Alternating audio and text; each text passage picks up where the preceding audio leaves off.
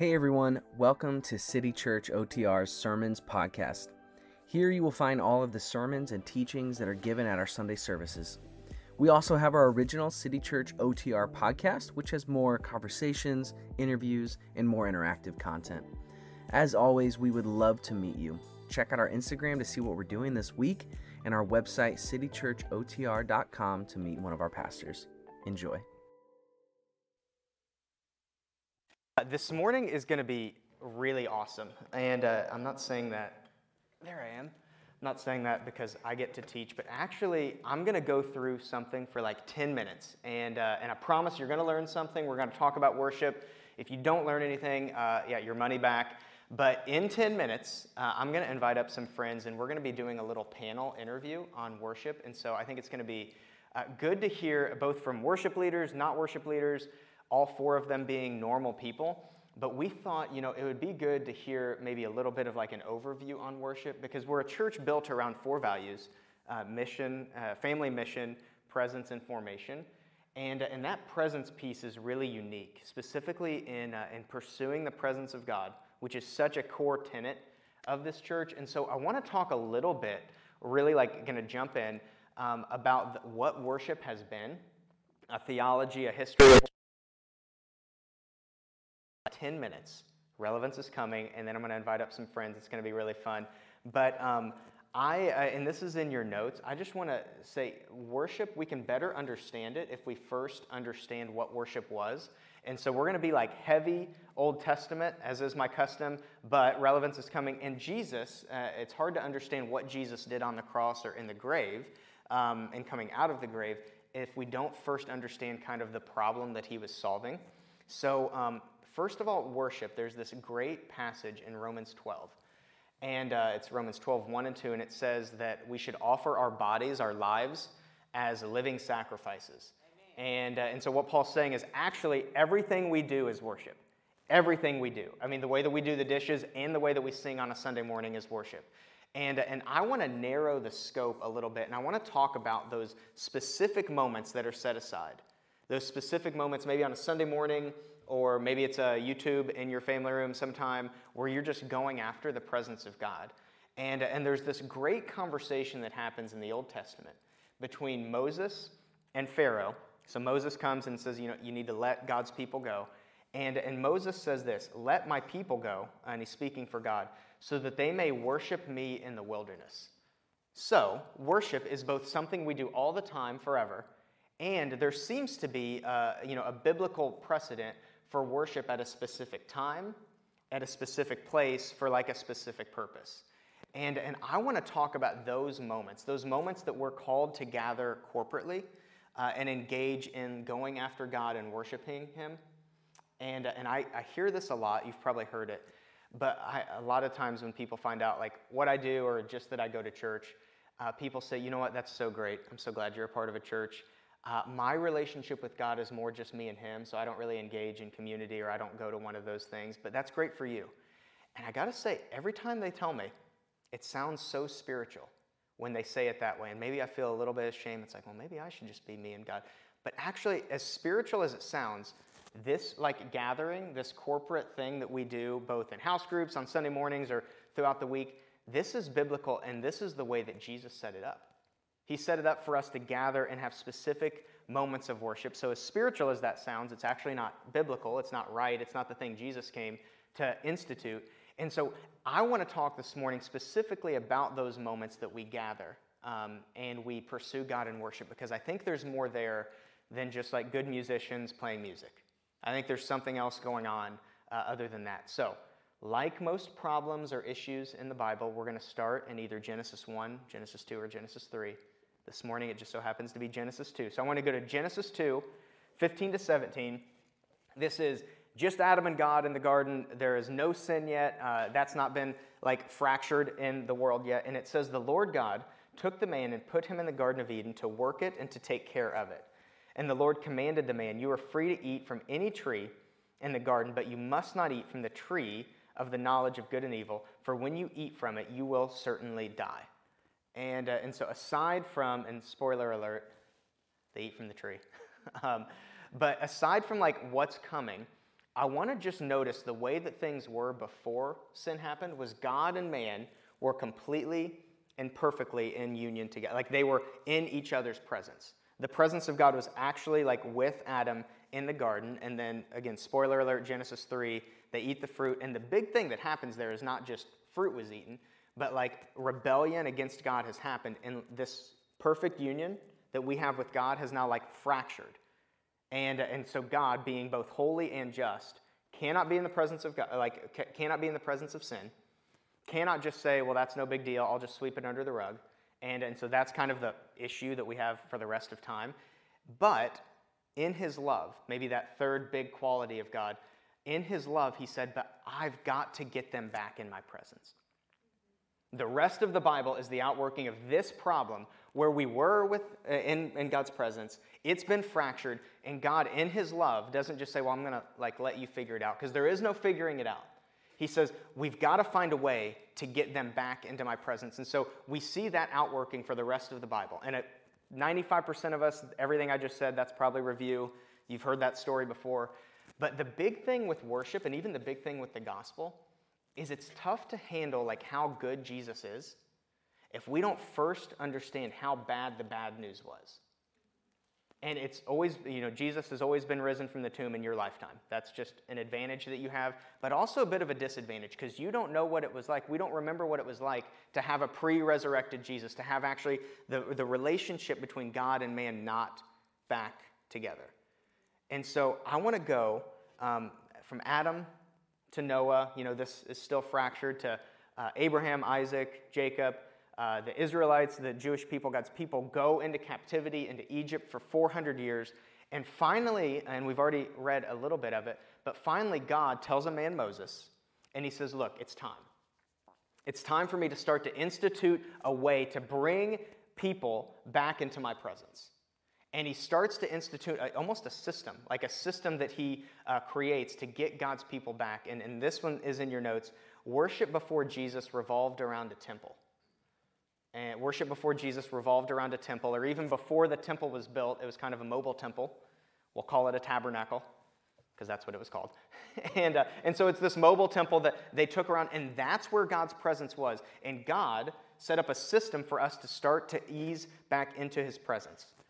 And, uh, and you know, we're still in preview services here um, at City Church. This is, uh, yeah, just what we're doing until we have a more formal launch. Um, and when we do have that day, or when we have a new church building, I would love to show you a picture of the temple. I thought this would be a great time for me to show you a slide behind me and point to it and say, this is what the temple looked like. So, Tyler, all I want for Christmas is a new church building. um, and uh, because it's hard to understand what the temple looked like if there's not like an actual diagram. And so you can Google it on your own. I won't believe that you're texting if you do that right now. But it had all these courts and courts and courts. And then I would show you um, a picture of me at the temple wall. So I actually got to go to Jerusalem, and I stood next to the only wall that's still remaining on the temple. It's called the Wailing Wall. And, uh, and you'd probably say something like, that's cool. So go ahead and practice. That's that's, oh, thanks, guys. It was really cool. And, uh, and then I'd probably so, show some fun picture because we're like halfway through, we're almost to the end. But the temple was like the whole basis around this system. And that is, it's not just some religious thing that like we need to get out of. That was God. That was God's system, and it's where his presence actually resided. And it wasn't just in the whole temple, but you had like the big court, it was called the Court of Women, and then it had the most holy place. And then there was a smaller room, the inmost room, and it was called the Holy of Holies. And that specifically was where the presence of God actually lived. And, uh, and it wasn't just like you could go there and hang out with him. It was one man, the high priest, one day of year, one day of the year, got to go into that place. And he had to take a special bath and put on special clothes. I mean, this was like a huge deal. All of the nation watched as he went in there to sacrifice on behalf of the sin that his country had committed for the last year. This was actually the system that God orchestrated, and inside that, that holy of the, the most holy place, the Holy of Holies, was the presence of God, but there was a shield around it. There was kind of a shield that separated it from really the rest of the temple and the rest of humanity, and it was this big, giant curtain. And, and it was like not a curtain like you have in your bedroom, like incredibly heavy, like thickness of a phone book, like nobody, no light, no sound was getting through there. And so for one day a year, One man got to go in there, and he got to enter the presence of God. But he just got to go in there just to sacrifice um, animals on behalf of his people so that God's presence could be with man again. And, uh, and I know you're dying to read about that, that curtain. It's in Exodus forty. It's the part of the, uh, the Bible reading plan, if you've ever done a Bible reading plan. It's the part that you quit on. Like six chapters of just God talking about the delic- like the, the details of the tabernacle. And uh, the, it's equally inspired. It is inspired by God. It's not that inspiring. But as we read those six chapters and we see God giving the detail for the tabernacle, it actually lays out, man, God seems to care about this place, and he seems to care about what was going on in it. And so this was, and I think I want to like just pause here for a second, and I want to say this wasn't religion, like bad form of religion. This wasn't silly. This was actually how God instituted us to be in his presence. So this is what maybe worship looks like now on a Sunday morning. But two thousand years ago, worship looked like um, one guy, uh, among other things, but one guy going into God's presence, just trying to get right with God. And I want you to imagine, let's say that you've been separated from God's presence. I want you to imagine the, the like angst that you would feel as you watched him go in there and hope that the sacrifice was accepted. And to hope that you would have another year of being in God's presence. And then I want you to imagine both the joy and the peace that the people, God's people, must have felt getting right with God. The incredible joy and peace that it took to be like, okay, there's one more year of us being back in God's presence. Because they could not imagine, and I can't imagine, a life without his presence intimately involved in my life.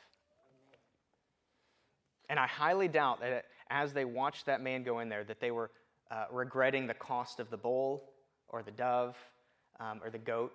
I highly doubt that they were um, concerned with the cost. They were just so concerned with what it looked like to have relationship made right again with God. And, and so I want to I want to kind of pause there. I know, what a cliffhanger. Um, but I want to pause there, and I want you to remember that God's presence currently, where we're at in the story, is sitting behind a curtain. It's like the massive, heavy curtain that nobody can get through, nobody's allowed to go into. And I want to pause right there because that's kind of what worship was left at. And, uh, and let's imagine that you don't know how the story ends or who comes to save the day because you've never been to Sunday school. Um, but I want to just leave it right there and say, man, this was worship. This was what worship looked like um, for us to be back into God's presence. And uh, so put a book- bookmark there. I want to invite my friends down. Um, I set you guys up so well. I just did ten minutes of like Jewish law. So if you can't keep their attention now, I have like done my best. So we have, um, I asked four like great people, but also four very different people to be up here. You'll recognize a couple of these people. They like lead us in song. So we have like worship leaders. We have uh, a drummer. We have not a worship leader. But these are people that I've just kind of observed, um, some more closely than others. But uh, I've observed and I've been like, oh, these people, I think, start or they understand a little bit more about worship. And, and they understand what it looks like to like engage in worship more fully. Um, so you look ready. I am. Um, why? I just want to do this a quick like intro. I want you guys to tell me like who you are and maybe a quick relationship that you have with worship. Do you want me to start? I do. Okay, perfect. Um, you said that, what's the second question? Uh, who you are, and uh, like a brief history. What's your relationship with worship? Okay, um, so I'm Samuel Greenhill. I just I just attend this church, and um, and I love Chris. He just so. attends this church, and he's invited like half of you here. so. Um, okay, so uh, I would say my relationship, you're, uh, I will probably repeat this a lot during this panel, but just like my relationship with God through worship is just like receiving grace and fully understanding how to uh, fully receive that that grace from the Lord. So it's uh, worship up to me is all about understanding what it means to actually like know God's love for you. It's good. It's good. Hi, I'm Abby. Um, I'm one of the worship leaders here um, at City Church O T R. Um, married to Josh, who does our sound a lot.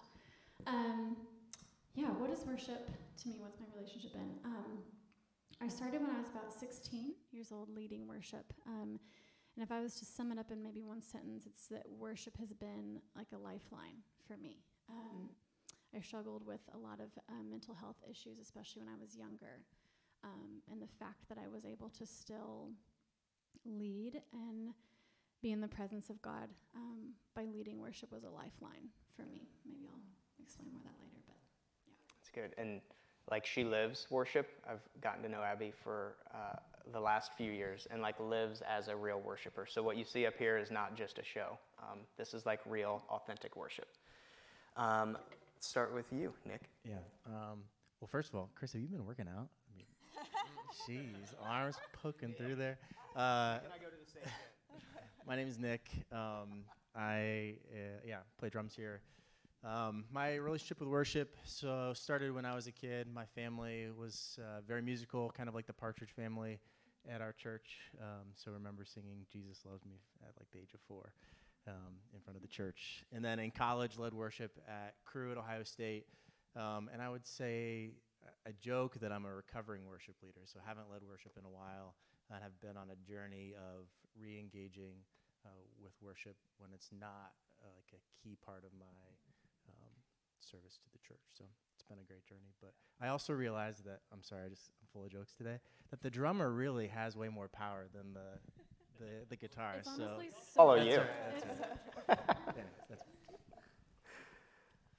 Uh, I'm Catherine. I also help lead worship here. I'm married to Chris. Um, and my my journey with worship, I grew up in a more traditional church, uh, so did choir from like fourth grade to uh, twelfth grade. Um, so like singing as part of um, a group.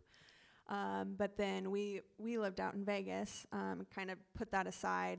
That was my experience with worship, very traditional, make it sound pretty. Um, and then in Vegas, felt like God was calling me to actually like sing and lead by myself, which was terrifying for me because um, I do not like talking in front of people, let alone singing. So it was like, okay, I will trust you and step out and, um, yeah, use my voice to lead other people um, just from a place of, I hope, authenticity and purity. Um, and yeah, God's really used worship a lot and like just kind of stepping out and taking that risk over the last few years to build me up, to encourage me, and um, to encourage other people too. So it's been good. And uh, you do need to understand this is such a labor of love for Catherine to be up here. She doesn't like talking in front of people, but also the most authentic worshiper I know. So it's like, you have to be here. Um, But yeah, she uh, she lives this at home also. I get to see like firsthand what goes on at home. So I've got just a few questions that I wanted to ask um, these guys specifically um, around some of the like what goes on in your mind in those moments of worship or even outside of like worshipful moments. So um, Abby, I'll start with you. What does a worshipful life look like, or what do you think that looks like to you? Yeah. Um... I will say that it's changed over the years. Um, to be honest, when I was younger, starting out, um, it was a lot of just playing worship music outside of the home, stuff like that. Um, and I just, that was the main way that I experienced the Lord. Um, I was a dancer growing up, so music and art was a huge way for me to experience the Lord. And so obviously, I mean, I, I love worship music. Um, and I loved having it on in my house, just growing up. And then, and then things changed when we had kids. Um, We don't get to play a ton of worship music. We're usually playing like Minnie Mouse or like princess music and stuff. And so like, I don't know, I'm figuring out how to worship the Lord through those kinds of things, probably through the joy of my children, right? Um, but right now, um, at twenty-seven, what does it look like outside of Sunday mornings is, um, is finding the Lord in really small places, um, in the very mundane, normal things. And so, um, like I said, I love art and I love nature, things like that. And so I guess this past year and a half, just seeing the Lord speak to me um, through the changing of leaves, or we got to watch baby birds be born um, this spring, um, or sitting outside and watching the wind blow through the leaves and the trees and um, flowers blooming, all that kind of stuff. It's caused my heart to worship and give thanks to the Lord um, in a way that I don't know if I've ever done before, but it's the it's the really small, it's that still small voice, those still small things um, that are pretty constant in my life that the Lord has asked me to really pay attention to. And so, yeah, I'd say um, a worshipful life right now looks like paying attention and being really aware of what's around me and what Jesus is showing me um, about him. Yeah. Yeah. So. That's good. And I do, I feel like I hear that a lot in the maturing. It's like both of these moments, these grand moments of worship, but also in the little things. Yeah. It's both. It, yeah. It's, it's both, and both are very sustainable. Yeah. Yeah. Yeah. Samuel. Um, so I also started out with just like classic, just, you know, worship. You're playing worship music in the background, but um, it wasn't, um, for me, uh, it's not as proactive on actually thinking about the attributes of God and focusing on the Lord. Um, f- and I found that it's almost like I would just use that in the background and not even mm. do anything about it. And mm. I think worship music is wonderful, um, but I want it to actually act and on learning to focus on the Lord. So some weird thing I do um, is I actually will record myself. I turn on my voice memos, and while I drive, I act like I'm on the phone with the Lord. Mm-hmm. And um, I often like will tell him things I'm thankful for. Mm-hmm. And what's really intriguing is I have actually seen how my body will change. So like I am, uh, as some you guys know, I have this like weird like G I issue of, like that like will irritate me from time to time, and uh, when it starts acting up, I will know to like really focus on thankfulness, and I will like feel the symptoms go down the more thankful I become. Um, and then I also just pray for like the Lord to speak to me through um, imagery as well, um, and like by like asking those questions. And um, when I will like drive, it's almost like he will point to something and say like, "This is an aspect of you." And Um, like most recent one I love telling everyone is I was just like, Lord, I don't understand how like um, I can be a sinner and yet you will still give me grace. And um, basically I, he just gave me this image of this abandoned mansion. Um, and he was like, I see you as abandoned mansion where the only two thoughts you think of it is when you say, look how beautiful it is and I want to restore it. And there's mm-hmm. never any thoughts of, that's look so how good. Moldy it is, look how gross, we need to tear it down. It's, that's never your thoughts. You just think wow. It's beautiful, I want to restore it. I, uh, so I did tell them a little bit of the questions I was going to be asking. I had no idea the answers. I want you, can you go in a little bit on, so you feel symptoms of, you know, the G I thing and you just go into thankfulness? Yeah. Tell us about that, because um, that's incredible. Well, I, so I love having control over my life. I think we all do. Um, and so suddenly feeling your life being taken over um, is anxiety driven. It's, uh, it makes you desperate for grasping onto things and making sure you have control. I'm sure you guys are like me, where when you feel a lot of anxiety, you clean your room. Um, it's like, it gives this sense of like, okay, I can do something. Um, so what I have learned is uh, the more as I've been working through this, uh, the more I've seen like the dependency on just focusing on God. And um, that it almost seems to be like my body is crying out of like, you are, you are putting too much weight on yourself. Come on, and I've so been good. trying to do so much of my life on my own and um, be the best version of myself, make sure I'm perfection, make sure everyone sees the best version of me. And it's like, I feel like my body is just shut down because of it. And the Lord was just like, no. Wow. Dude, that is, that is incredible. Yeah. I, uh, I'm glad you shared that. Um, so I, and I wrote all of these questions. We didn't have like them submitted in, but if there was submitted one submitted in, I feel like this would be the most asked. And, uh, and so I want to ask, how does worship pair with anxiety? And I specifically wanted to ask Catherine and Abby, because I know they both have experience with this. So Catherine, what does worship or worshipful moments look like in those moments of anxiety? Yeah, um, so it's obviously very hard. um, if any of you have, have experienced anxiety, I'm sure most of you have.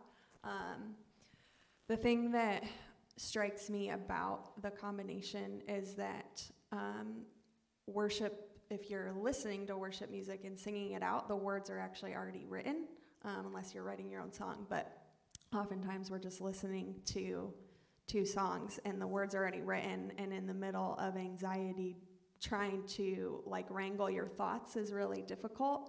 Um, and so to have words that are written that are true, Um, that are opposite probably of what's going on in your mind is super powerful, has been really powerful for me personally.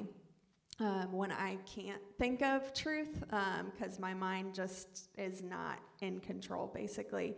Um, so as I've as I've um, experienced this and listened to worship music and then singing it out and singing out things that are true.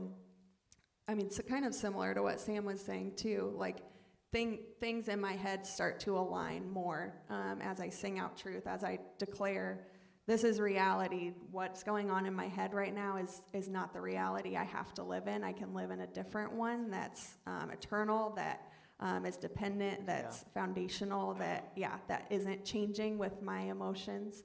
Um, so, yeah, that's been a really powerful thing for me, is just being able to sing words that are true um, in the midst of lots of lies in my head. Yeah. And uh, and this is, like, this is still very much in it for you. Like, she's not like, oh, and I remember what it used to feel like to have anxiety. Um, and so we're not trying to present, like, we've got this together. Um, hopefully you guys get there, but very much still in the midst of it. And so, um, Abby, how does worship pair with anxious thoughts with you? Yeah, Kat, that was really great. I love that. I, yeah. Um, I feel like that's played a huge role in my life as well. Um, so yeah, again, when I was younger, when I was about sixteen, that's when depression started to uh, just really take over my life.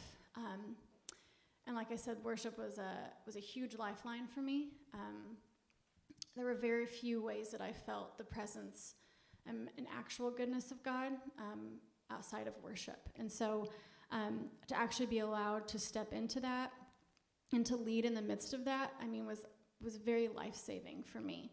Um, it, it reminded me that, like, that God was good, um, and I actually could tangibly feel his presence in those moments when most of the time in my life I couldn't. Um, and so, yeah, I'm just forever grateful that um, that I saw the opportunity when I was younger. And so um, as I got healthier, um, in a better stage with um, depression, I think one of my main practices um, I think Amari out in Vegas, a friend of ours, he would always talk about just laying things um, before Jesus, before he'd walk on stage. And so I, I made that a practice and still try to do that now. And also why we do things, bef- do that centering time before worship each Sunday, um, is I would, if I was having a really bad day, um, but I knew that I had to help lead worship, like I would, I would consciously lay that before the Lord and say, well, Well, Lord, you're still worthy, even though I am so sad this morning. Mm-hmm. You're still worth all of me, everything that I have to offer. I'm going to give it to you. I'm my heart's in pain, my mind's in pain, but I'm just going to give it to you, and I just pray that you'd work through that. Mm-hmm. Um, and I think that there's something, as I'm learning and getting older, I think there's really something beautiful about worshiping from a very vulnerable state, mm-hmm. and from a state um, of anxiety and depression, and that yeah. the Lord moves in intense power when you're willing to lay that down, not aside because it's real, but you're laying it down before him and saying, despite this, despite all of this, I'm I'm gonna do what I can this morning to bring you glory. Yeah. So yeah, I I love that. Were you gonna say something? Oh, I I love that um because I think there's this thought, right, and maybe you feel this, Abby, of like, you lead worship, so like you've got to have it together. Mm-hmm. And there's this thought, even when we engage in worship, that it's like, okay, well, Jesus is worth it, so get over yourself. And that's true, but that's also not the posture that we're after of like, Jesus cares. Yeah. Like there's a reason he said, give me your burdens, my yoke is heavy, uh, my burden is light, is because he actually wanted to carry them with us and for us. And so worship isn't just, a, okay, this is my duty before Jesus um, because he needs it or he's worth it. But it's also this engaging and telling your soul um, what is going on. So I love that. Yeah. It was really good. Mm-hmm. Um, maybe along the lines of vulnerability, I wanted to ask, because there's moments in my life that everything like changed in a worship setting. Um, but maybe, Nick, you can start. Is there like a moment where your perspective changed or something in your life changed through moments of worship? Yeah, absolutely. Um, so we'll just give you a, a quick quick version of this story. But when I was twenty-six years old, um, yeah, my life kind of blew up in my face. Um, so the most important relationship in my life, I was married at the time. That relationship ended. Um, the The job I had, uh, I was working for a ministry at the time. Subsequently, they had asked me to step down. So twenty-six, found myself kind of at what felt like rock bottom, um, questioning a lot of God's goodness and uh, frankly, like what the heck God was doing and um, what was going on. So um, it was really tough to engage with the Lord during that season. Um, really, I think, had a, a myopic view of my pain and what was going on in my life. Um, so was in uh, Denver visiting my brother um, and at church with he and my sister-in-law.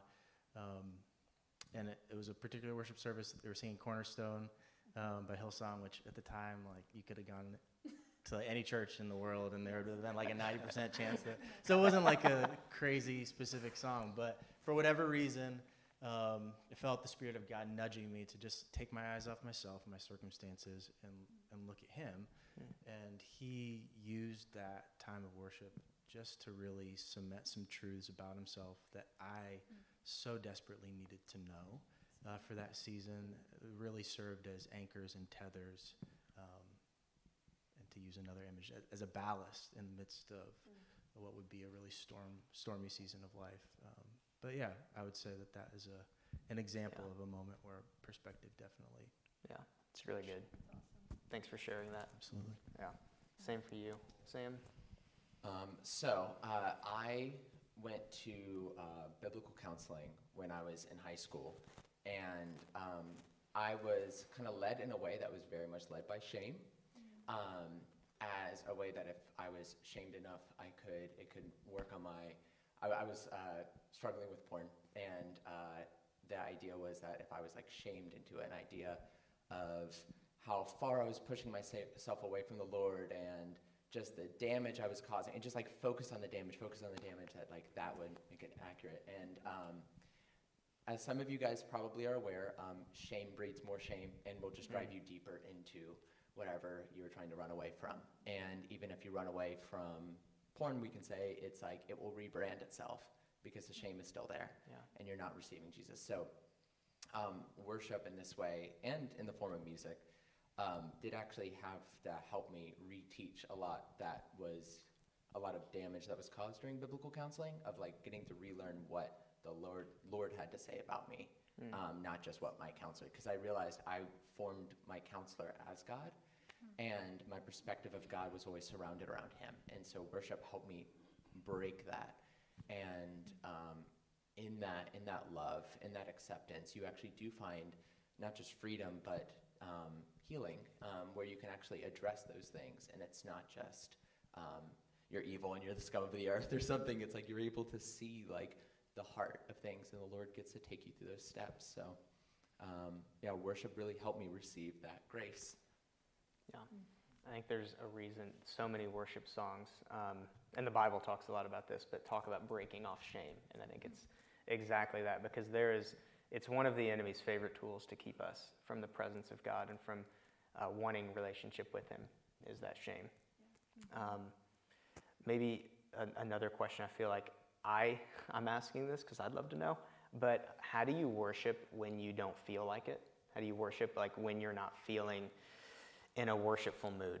Um, and I'll start with you, Catherine. Yeah. Um, again, I think this is hard to do um, because Um, and maybe, I don't know, maybe more so as women, we rely on our emotions, but um, I know, yeah, guys do too. Um, and it's it, it can be hard to sift through that when you aren't feeling it. Um, but at the same time, kind of going back to what I had said about anxiety too, worshiping from a place of knowledge, like there's a beautiful opportunity there that we don't get when we are feeling it. Like when we have those emotions and it's easy and hands are raised because it's like, God is amazing and things are great and I love Him and I'm so grateful. When that's not there, to be able to choose like, okay, no, God, you are who you say you are, even if I don't feel it like in my heart or my mind right now. You are who you say you are. You're an eternal God. Like people have been worshiping you for thousands of years, and I get to partner with you in that this morning. Um, and there have been thousands of people that have worshiped from that place of not feeling it either. Um, I think there's just, there's more power in some ways in the choosing worship um, in the middle of not feeling it, yeah, because we're, we're um, worshiping from a place of knowledge and like, God, you are worthy regardless of how I feel right now. You are worthy outside of myself. I'm joining in with something bigger than myself. Um, and worshiping from that place is is really beautiful and something that we don't we don't get um, in the middle of feeling it. So it's um, it is a cool place to be, even though it is a hard place. It's really cool. Yeah, it's really good. Yeah. Nick, what about you? Yeah, no, I, I love that. Thanks for sharing.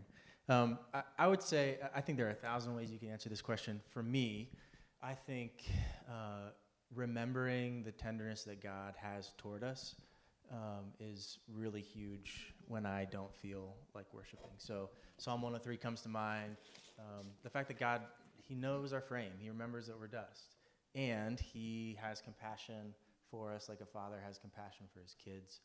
Um, when I'm not feeling it, as I reflect on God's tender heart toward his kids, that for me tends to be a catalyst to, to still engage nonetheless. And yeah, trusting that God knows that we'll have bad days and bad weeks and bad months and bad years, and yet still chooses to love love us and invite us into worship is a, um, yeah, is huge for me.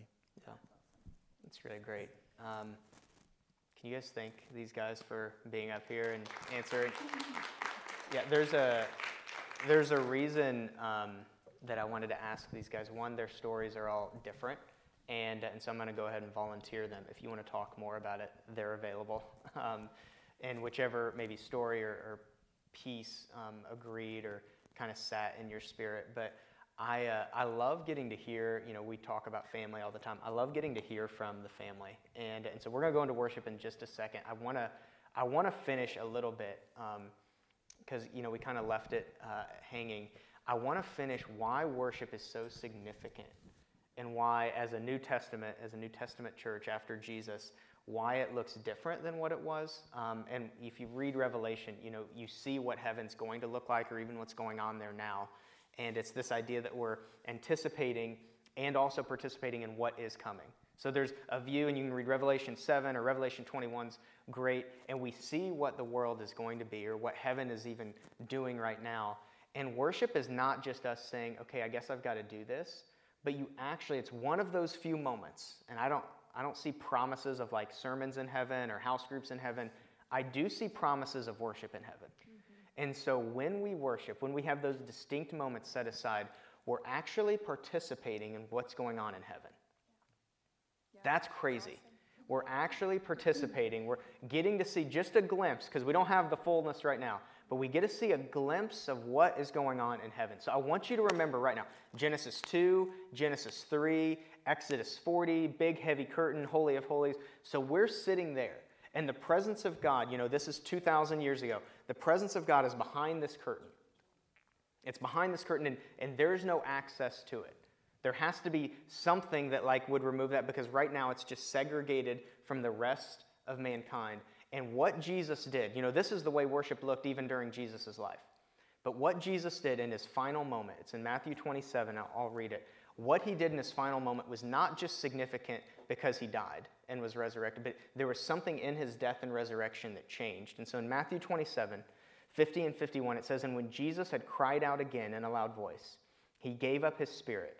And at that moment, at that moment, the curtain of the temple was torn in two from top to bottom. The earth shook and the rocks split." And if we weren't all like crazy scholars like we are now, you would just think like, well, that's a unique earthquake. Yeah. But actually something spiritually significant we know because of that curtain. The curtain, which is like phone book thickness. So it's not just a, oh, it, the wind blew. A phone book thick curtain was ripped from top to bottom. And so where the presence of God was kind of kept separate from the rest of mankind, now there is no divide there. So at the death of Jesus, the, the distinction, the, the difference, the separation between God and man actually was removed. Yeah. Oh man, is this thing on? At the death of Jesus, the, the distinction, the separation between the presence of God and man was actually ripped in half, and it's that way now. Amen. So there's a, there's a whole different theological framework that we're working out of, where we don't go to temples and we don't sacrifice animals and we don't send one man to go there. Actually, you have access. We have access, and we engage in that access with the presence of God in a completely different way because the temple curtain was torn. That changes, that changes everything. And as I was like thinking about this this week, and we drove to Indiana where we're from, and I'm listening to worship, and it just started to hit me. Man, I don't have to feel it every time because the curtain's still torn. Yeah. Mm-hmm. I don't have to like not have anxiety, or I don't have to not have peace currently because the temple curtain is still torn. Yeah. Mm-hmm. And, uh, and I, I also meet a lot of people, and praise God, I'm an emotional guy, which has negatives a lot of times, but it doesn't, it does help me worship. But other people, I mean, and specifically men, a lot of times talk about, you know what, I'm just, I'm just not a worshiper. It's just not my thing. You know, I'm more reserved, or I'm more introverted, or it's kind of just a personality difference. And, and those things are real. Personality differences are real. But you might not have, if you don't feel like worship is your thing, it might not be a personality preference. It might be a theology issue. It might be this issue where you kind of forget, actually, this is not just for you. There's something spiritually that happened two thousand years ago that changes the way that we interact with the presence of God. I, uh, in like the year two thousand, I mean, basically ninety-five to two thousand five, I was the world's biggest N B A fan. I mean, and that's not like an exaggeration. Like, I was the world's biggest N B A fan. And I knew everybody that started for every team, especially the Pacers, first in, last out, all of that. Um, I couldn't tell you that now, but my brother and I were just obsessed with basketball, and we were obsessed with basketball cards. So we would go to this card shop, and uh, and everything was half off, which I thought was stupid because it's like, why don't you just lower the price? But it's a ten dollar card, and then you know you can buy it for five dollars. And if we would go and we would buy enough, whether because it was like a good return marketing model or we were just cute, um, he would give us, this guy, the owner, would throw in a few packs of cards, and there was always trash in there, like Knicks players. And uh, so we'd go and we'd buy a bunch of these like good cards that we could see, and then he'd throw in a couple packs. And, uh, and again, usually nothing good or of value was in there. But I remember one day we went, we bought like a ten dollar, I don't know, maybe a Tim Duncan card, if that dates this at all. And, uh, and so they throw in a couple packs, and my brother, get in the car, my brother and I get in the car, we're in the back seat, and we're like taking the Tim Duncan out, we're putting it in the case. And I, I might have sat on the pack, we were probably throwing them around, we didn't care, because there was nothing ever good in there. And, and we're almost home, and I remember it's like, oh, we should probably open these, like just to make sure. And it's you know, John Starks, Charles Oakley, Knicks player, Knicks player. And, uh, and then it was like, wait, it was a Vince Carter rookie card. And you know, in the year two thousand, I'm taking your silence as pure astonishment, because we all know about Vince Carter in two thousand. Vince Carter was the man, and he was like the first guy to go through the legs in the slam dunk contest. Uh, there was this thing sweeping like the N B A world called Vinsanity. I had Vinsanity. And we took it out, and we immediately knew, because we knew the price of every card, this is a fifty dollar card. This is a, and, and so as we pull in the garage, my brother's like clearing things out from the hallway so I don't trip as I'm taking this card back to my bedroom and to put it in the case. And, uh, and it, honestly, I mean, it was a whole nother issue, like probably a worshipful issue that was not good. But I'm carrying the card there, and I'm thinking about that story. And I'm thinking, I treated that card so differently mm-hmm. on the way into the house versus the way into the car. Now, rhetorical question, but did the, did the card appreciate in value from the in the car ride to my house? No, of course not. Like, it was the same value. What happened was I started to realize the value of the thing I already had. Mm-hmm. I had no idea. I had sat on that card probably five minutes before, and now I'm carrying it like it's like a tablet of gold.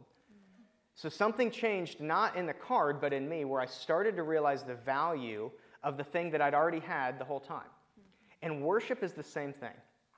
Worship's the same thing. It's not that you've got to conjure up emotion, or it's not that you've got to, you know, get more of God once you go to one hundred church services or something like that. It's actually something that you already have possession of, but it's us starting to dust it off a little more and more and realize the value of the thing that we already have.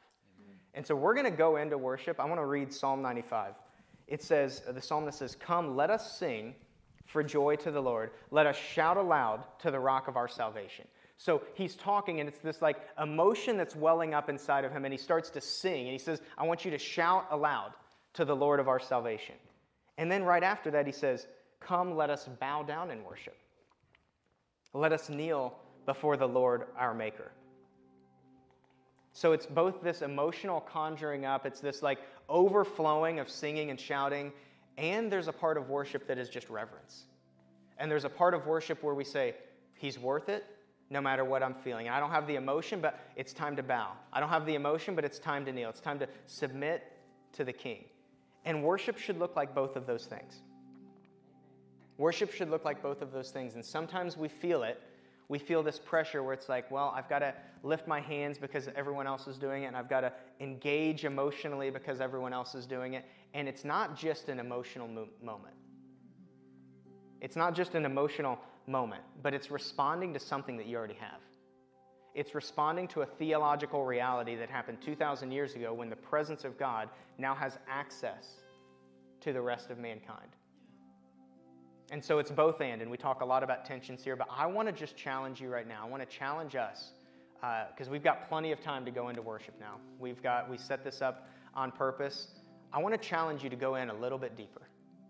I want to challenge you to go into the Lord's presence just a little bit more. And if that means maybe singing for the first time, let's do it. If that means that you're maybe raising your hands, or you can use this room, you can pace back and forth, you can pray, you can pray for someone else. But I want to just take a moment. I want to go a little bit deeper. I want to get closer and closer to the Holy of Holies, which now actually we have access to. And so, God, we give you this moment. God, we give you this moment.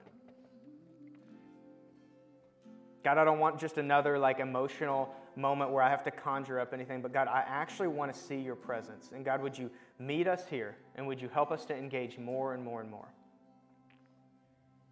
We thank you that the curtain is torn.